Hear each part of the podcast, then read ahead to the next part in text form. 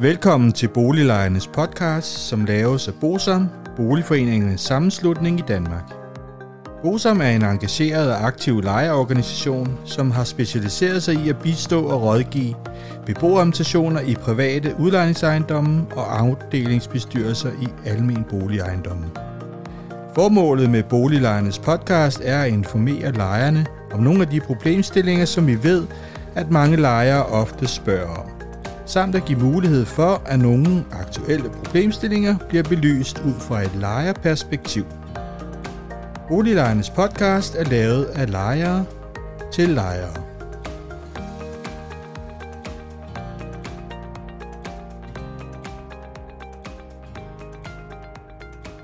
Velkommen til Boliglejernes podcast. Mit navn er René Sur, og jeg arbejder i Bosom. I dag skal vi have 23. afsnit af serien Balladen i Frederiksberg Boligfond, og der skal vi i lighed med de tidligere år se på regnskabet, og det er regnskab 2022, som er blevet offentliggjort. Og som sædvanligt, så er det jo sådan, at regnskabsåret for Frederiksberg Boligfond, det følger kalenderåret, og i maj måned, nærmere bestemt den 16. maj 2023, der blev regnskabet behandlet af Boligfondens bestyrelse.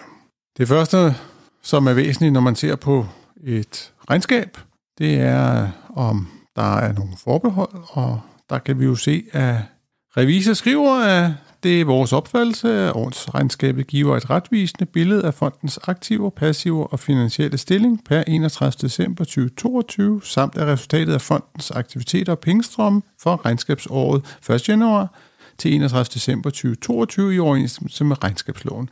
Det betyder med andre ord, at der er ikke noget forbehold. Og det er jo i hvert fald dejligt. Hvis vi skal se på de nøgletal, man offentliggør, så kan vi jo se, at selvom at man har fået et rigtig fornuftigt resultat på 98 millioner i overskud, så er pengestrømmen i Frederiksberg Boligfond stadig negativ med 21 millioner. Det vil sige, at man har fået 21 millioner kroner mindre ind, end man har betalt. Og det vil sige, at ens likvide beholdning er for nedadgående. Og det er det, vi har snakket om i de sidste mange afsnit af denne serie, at man har et positivt resultat, som hovedsageligt skyldes opskrivninger på ejendommene, men i og med, at man skal betale afdrag på gælden, så er man presset på likviditeten. Vi bemærker også, at udlejningsprocenten den er kun 99,0 procent, mens de øvrige år er 99,9 procent. Det vil sige, til sydenladende står der altså nogle tomme lejligheder, som ikke bliver udlejet hurtigt nok. Som sædvanligt så er en ting jo resultatet, noget andet er at læse ledelsesberetningen, fordi det er mange gange her, at der ligger nogle forskellige interessante ting. Og her der kan vi læse, at fondens omsætning i 2022 var 172 millioner, mens den var cirka 5 millioner lavere i 21, og at man altså kommer ud med det her overskud på 98,7 millioner mod 80 millioner i 2021. Og at fondens egenkapital i 2022 er 1,8 milliarder mod 1,3 milliarder i 21. Derudover så bemærker de også, at fondens resultat før skat og før de her dagsværdireguleringer på ejendommene udviser et overskud på 28,5 millioner kroner, mens der var et underskud på 27,3 i 21. Og så er der lidt i årsberetningen omkring den her vurdering af ejendommene, hvor Ejendommene er opskrevet med 105,7 millioner kroner, og det er så inklusiv de ejendomme, der er under salg. Og jeg har jo tidligere forholdt mig lidt til DCF-modellen, og det vil jeg sådan set ikke forholde mig så forfærdeligt meget til. Dog vil jeg tillade mig at bemærke, at der blandt andet står, at afkastprocenten, som jo er en del af den her DCF-model, den tager udgangspunkt i en markedsrapport samt benchmark mod sammenlignelige ejendom på Frederiksberg, administreret af DS, som bestyrelsen mener er bedste skøn for værdiansættelsen af fondens ejendomme. Og det, der er det interessante her, det er, at der ikke tidligere har stået, at man også forholder sig til, hvad for nogle afkastprocenter, som andre DS-administrerede ejendomme får. Det skal jeg nok vende tilbage til. Hvis vi vender os mod de ikke-finansielle forhold, så skriver ledelsen, at fonden i 2022 ikke har foretaget større forbedringer, og det er jo klart, man har ikke rigtig haft likviditet til det. Dog har der været foretaget delvise udskiftninger af vandrette vandrør i flere af fondens ejendomme. Dette oftest på grund af vandskader. Og så skriver de, på Svalgården har fonden foretaget yderligere reparationer som pålagt af huslejenævnet. Det er et vedligeholdelsespåbud, som fonden har fået. Og de skriver også, at alle ejendomme har været tilsendt grundigt for at kunne opdatere de lang langsigtede vedligeholdelsesplaner. Vedligeholdelsesplanerne, dem vender vi også tilbage til. Med hensyn til fremtidens boligfond, så skriver de, at i 2022 er der færdiggjort lejlighedsmoderniseringer for i alt 1,5 millioner kroner. Og her der skal vi lægge mærke til, at i de tidligere år, der har man været helt op og lave den her type moderniseringer for omkring 20 millioner kroner. Og det er yderst fornuftigt, at man ikke laver de her sådan gennemgribende moderniseringer, når man ikke har nogen penge i kassen. Så har man i det her regnskab så forholdt sig til anbefalingerne for god fondsledelse, og man har så også offentliggjort de svar, man har taget med. Der vil jeg ikke tage dem alle sammen, fordi det ville nok blive lidt kedeligt, men der står blandt andet, at det anbefales, at bestyrelsen løbende forholder sig til, om fondens kapitalforvaltning modsvarer fondens formål og behov på kort og lang sigt. Og der skriver de, at fonden følger den her anbefaling, og det sikres, at fondens kapitalforvaltning modsvarer fondens formål og likviditetsbehov via de årlige drift- og likviditetsbudgetter samt 10-årige vedligeholdelsesplaner for ejendommen. For at tilsikre, at fondens likviditetsbehov kan dækkes, har fondsbestyrelsen gennemført et frasalg af tre af fondens udlejningsejendomme med effekt per 1. maj 2023. Og så er der også noget om bestyrelsens sammensætning og organisering, og der anbefales det, at bestyrelsen løbende og mindst hvert andet år vurderer og fastlægger, hvilke kompetencer bestyrelsen skal råde over for bedst muligt at kunne udføre de opgaver, der påviler bestyrelsen. Og det, der er det væsentlige her, det er, at der stilles kun krav om faglige kompetencer for de bestyrelsesmedlemmer, der er udpeget af KAB-fonden. Og så for de lejere, som bor i Frederiksberg Boligfonds ejendom, så er det jo rart at vide, at det anbefales, at bestyrelsen en gang årligt evaluerer en eventuel direktions- og eller administrators arbejde og resultater efter forud fastsatte klare kriterier. Det vil sige, at Frederiksberg Boligfonds bestyrelse skal evaluere DSS arbejde en gang årligt. Det er noget, fonden gør. Bestyrelsen evaluerer årligt administrationens arbejde. Og så tager ledelsesberetningen fat på de særlige risici, og det er jo Svalgårdssagen, der jo dikterer fondens økonomiske eksistensgrundlag, i det, at den jo handler om lejernes mulighed for at udnytte forkøbsretten til de respektive ejendomme, der tager udgangspunkt i værdien fra 1932, og det vil jo forhindre en refinansiering af fondens gæld.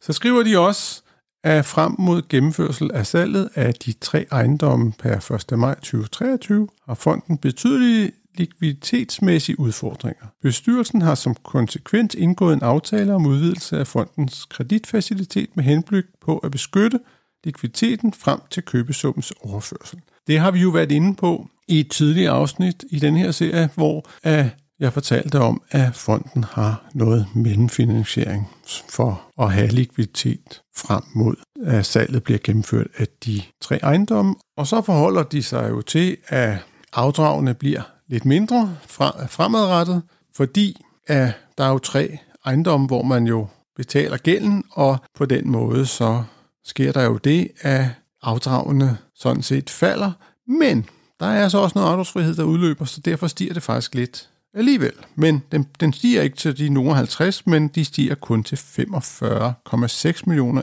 Dem, der kan huske tilbage til sidste års gennemgang af regnskabet, så var det nogen af 50 millioner, som fonden skulle betale i afdrag med alle ejendommene. Så forholder de sig også til, at forskydninger i renteniveauet vil have direkte effekt på dagsværdien af fondens realkreditlån. Det vil jo det der med, at når renten falder, så stiger den negative værdi af det her swaplån. Det er sådan, at når renten falder, så stiger den negative værdi af den renteafdækning, det vil sige swap-afdækningen, på, på, der er på de her flekslån. Og det vil jo sige, som I nok kan huske, har de jo på et tidspunkt været over 1 milliard kroner i negativ værdi. Dog skriver de alligevel, at fonden er som følge af sit finansielle beredskab kun begrænset eksponeret over for ændringer i renteniveauet og er alene eksponeret i danske kroner. Og, og den bemærkning er jo yderst interessant, fordi det der jo blandt andet skete her for nogle år siden i forbindelse med, at vi havde det her rentefald, hvor renten jo faldt til, til nye lavter. Det betød jo, at værdien af denne her øh, swap-aftale, den blev rigtig, rigtig negativ. Og på et tidspunkt, så var det jo sådan, at Frederiksberg Boligfond var nødt til at deponere nogle obligationer som sikkerhed for den det her negative værdi. Så det er måske det der med begrænset eksponeret mod overforændringer. Det bliver jo an på, hvor meget den ændre sig, vil jeg våge på at stå. Så forholder de sig også i ledelsesberetningen til, at fondens bestyrelse har i første halvdel af 2022 arbejdet sammen med Frederiksberg Kommune med henblik på at indgå en aftale om kommunens forkøbsret. Og at en aftale er indgået, som blandt andet går ud på, at forkøbsretten alene kan udnyttes til markedsværdi. Og på den baggrund så er det jo med til at fjerne den usikkerhed, som forhindrer en helt eller delvis omlægning af fondens realkreditgæld til afdragsfrihed. Og det er jo det, der er en af de ting, som fonden kan gøre ved at omlægge til afdragsfrihed, så får man noget likviditet, som man kan komme tilbage på fod igen. Dog er det jo sådan, at aftalen med Frederiksberg Kommune, og det kan I også høre i et tidligere afsnit, det er jo en betinget godkendelse, fordi at der skal træffes afgørelse i Svælgårdsegn, før at man kan opnå helt eller delvis afdragsfrihed. Og det er jo så også det, som de skriver, er en af grundene til, at de har været nødt til at frasælge de tre ejendomme, så man kunne få noget likviditet for at kunne betale sine regninger. Det er også værd at bemærke, at Erhvervsstyrelsen har som tilsynsmyndighed givet tilladelse til, at Frederiksberg Boligfond kan sælge op til fem ejendomme. Og det vil jo sige, at de har jo solgt tre, og de to andre ejendomme, det har jeg jo også fortalt om tidligere, det er jo Svalegården og den Sønderske By, som der er givet tilladelse til at sælge, hvis det skulle blive nødvendigt.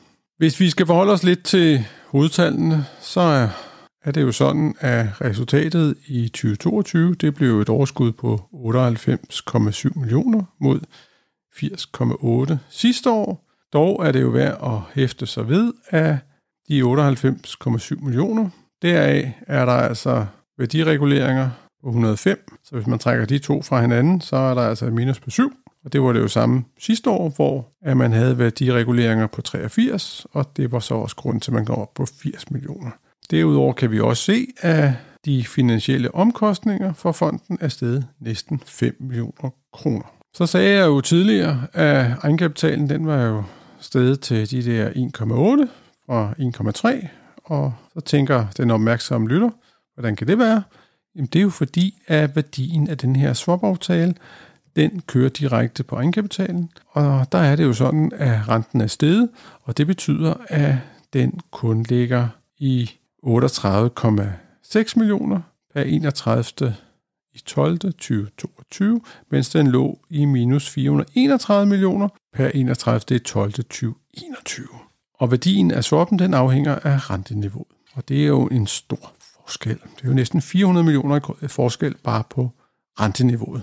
Og hvis vi ser på pengestrømsanalysen, så kan vi se, at man har tilbagebetalt gæld for 38,3 millioner i 2022, mens man betalte 39,4 millioner sidste år. Så kan vi også se i noterne til årsregnskabet, at man som sagt har solgt de her tre ejendomme per 1. maj til KB, og det er jo Roskildegården, det er Solberggård, og det er Sønderjyllandsgården. Som sagt var der jo indgået en mellemfinansieringsaftale, og hvad der er lige så væsentligt, så er det sådan, at provenyet af salget skal frigives senest 30. maj 2023.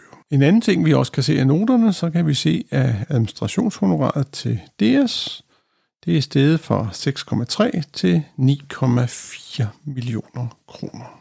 Som sagt, så opgøres de her ejendomme efter DCF-modellen, og der er det jo sådan, at, at man forholder sig til nogle forskellige tal, og jeg skal da lige nævne et par enkle kommentarer, som jeg kan lade være med at nævne. For det første, står der jo, at man bruger en markedsleje per kvadratmeter per år, og det sagde jeg også sidste år, at de her ejendomme, de er jo fra 20'erne og 30'erne, og der er ikke noget, der hedder markedsleje. Det er jo enten omkostningsbestemt leje, eller det lejes værdi.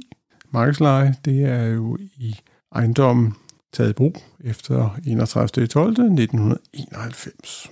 Så kan jeg også forholde mig til, at det beløb, man har brugt til at beregne værdien, det er steget til 1.560 kroner per kvadratmeter, og det er jo altså en stigning fra 1.500 i 21, og derudover så bruger man jo nogle istandsættelsesomkostninger per kvadratmeter per år, og der bruger man et niveau, der hedder 6 til 7.000 kroner per kvadratmeter, når man skal lave de her gennemgribende moderniseringer. Og der kan jeg da ikke lade være at forholde mig til, at det er de samme beløb, som man brugte både i 2020 og 2021, på trods af, at håndværkerpriserne er steget. Og jeg har det jo lidt sådan, at hvis man skal sætte lejen op, så burde man også justere på de andre tal. Det giver det jo ikke noget mening. Og det er jo sådan, at når man putter det ind i det her regneark, så har det jo indflydelse. Jo højere istandsættelsesomkostninger der er, jo mindre vil værdien være, og jo højere markedslejen er, jo højere vil værdien være. Og det betyder jo selvfølgelig, at hvis man kun justerer den ene, jamen så får man jo det resultat, man gerne vil. Så har man så puttet de her vedligeholdelsesplaner ind, altså det vil sige udgifterne på vedligeholdelsesplanerne. Og til sidst så har man jo forholdt sig til, hvad afkastkravet skal være. Og der kan jeg da heller ikke undgå at forholde mig til, at man har et krav, der hedder mellem 3,25 til 3,35. Og i forbindelse med regnskab 2021, der lå det på 3,15 til 3,35, det vil sige samme niveau, mens det i 2020 lå fra 3,6 til 3,75. Og det er sådan set meget interessant, fordi at i alle andre situationer, så er renten jo steget, og så burde det her måske også stige lidt. Det kunne man da i hvert fald godt se på. Men for lige at, at vende tilbage til de her sådan, vedligeholdelsesplaner, så er det jo sådan, at jeg har været ude og hente den. Og der kan jeg forholde mig til, at der ligger vedligeholdelsesudgifter for 204 millioner frem til 2030 på de ejendomme, som fonden ejer, det vil sige alle 19. Dog kan jeg ikke lade være at forholde mig til, at to af de ejendomme, hvor der er rigtig mange vandskader på grund af sprungne vandrør, der har man slet ikke de her rør med, og der, hvor man har det dårligste tag i af de 19 ejendomme, der har man heller ikke taget med. Så der, efter min opfattelse ligger der noget mere. Hvis man så fraregner de tre ejendomme, man har solgt, så ligger der 122 millioner kroner og venter ude i fremtiden. Der er stadig de her to ejendomme, som har det rimelig skidt. En anden ting, som har været med til at hjælpe på fondens likviditetsproblemer, det er, at der er blevet strammet gevaldigt op på, hvad lejerne må bruge indvendig vedligeholdelse til. Fordi at hvis lejerne ikke kan bruge indvendig vedligeholdelse, så står de jo dejligt øh, sikkert på fondens konto, og på den måde er det jo med til at finansiere hele fonden. Og der må jeg jo bare sige, at siden 2019, hvor fonden fandt ud af med sig selv, at den var i økonomiske problemer, frem til 2022, der er beløbet på indvendig vedligeholdelse for alle beboerne steget fra 54 millioner til 62,8 millioner. Og det er jo en stigning på over 10 procent. Vi har jo her i Bosom fået en del henvendelser på, at folk ikke kan få lov at bruge de her penge til at få malet deres lejlighed eller slippe deres gulve. Hvilket selvfølgelig er meget beklageligt. Det, som jo så bliver det spændende her, det er jo sådan set, hvordan det fremadrettet skal komme til at køre. Vi ved jo, at der ligger 204 millioner kroner, som skal bruges på vedligeholdelse. Det er de 43,8 millioner jo faktisk nogle penge, der er sat af i 2022.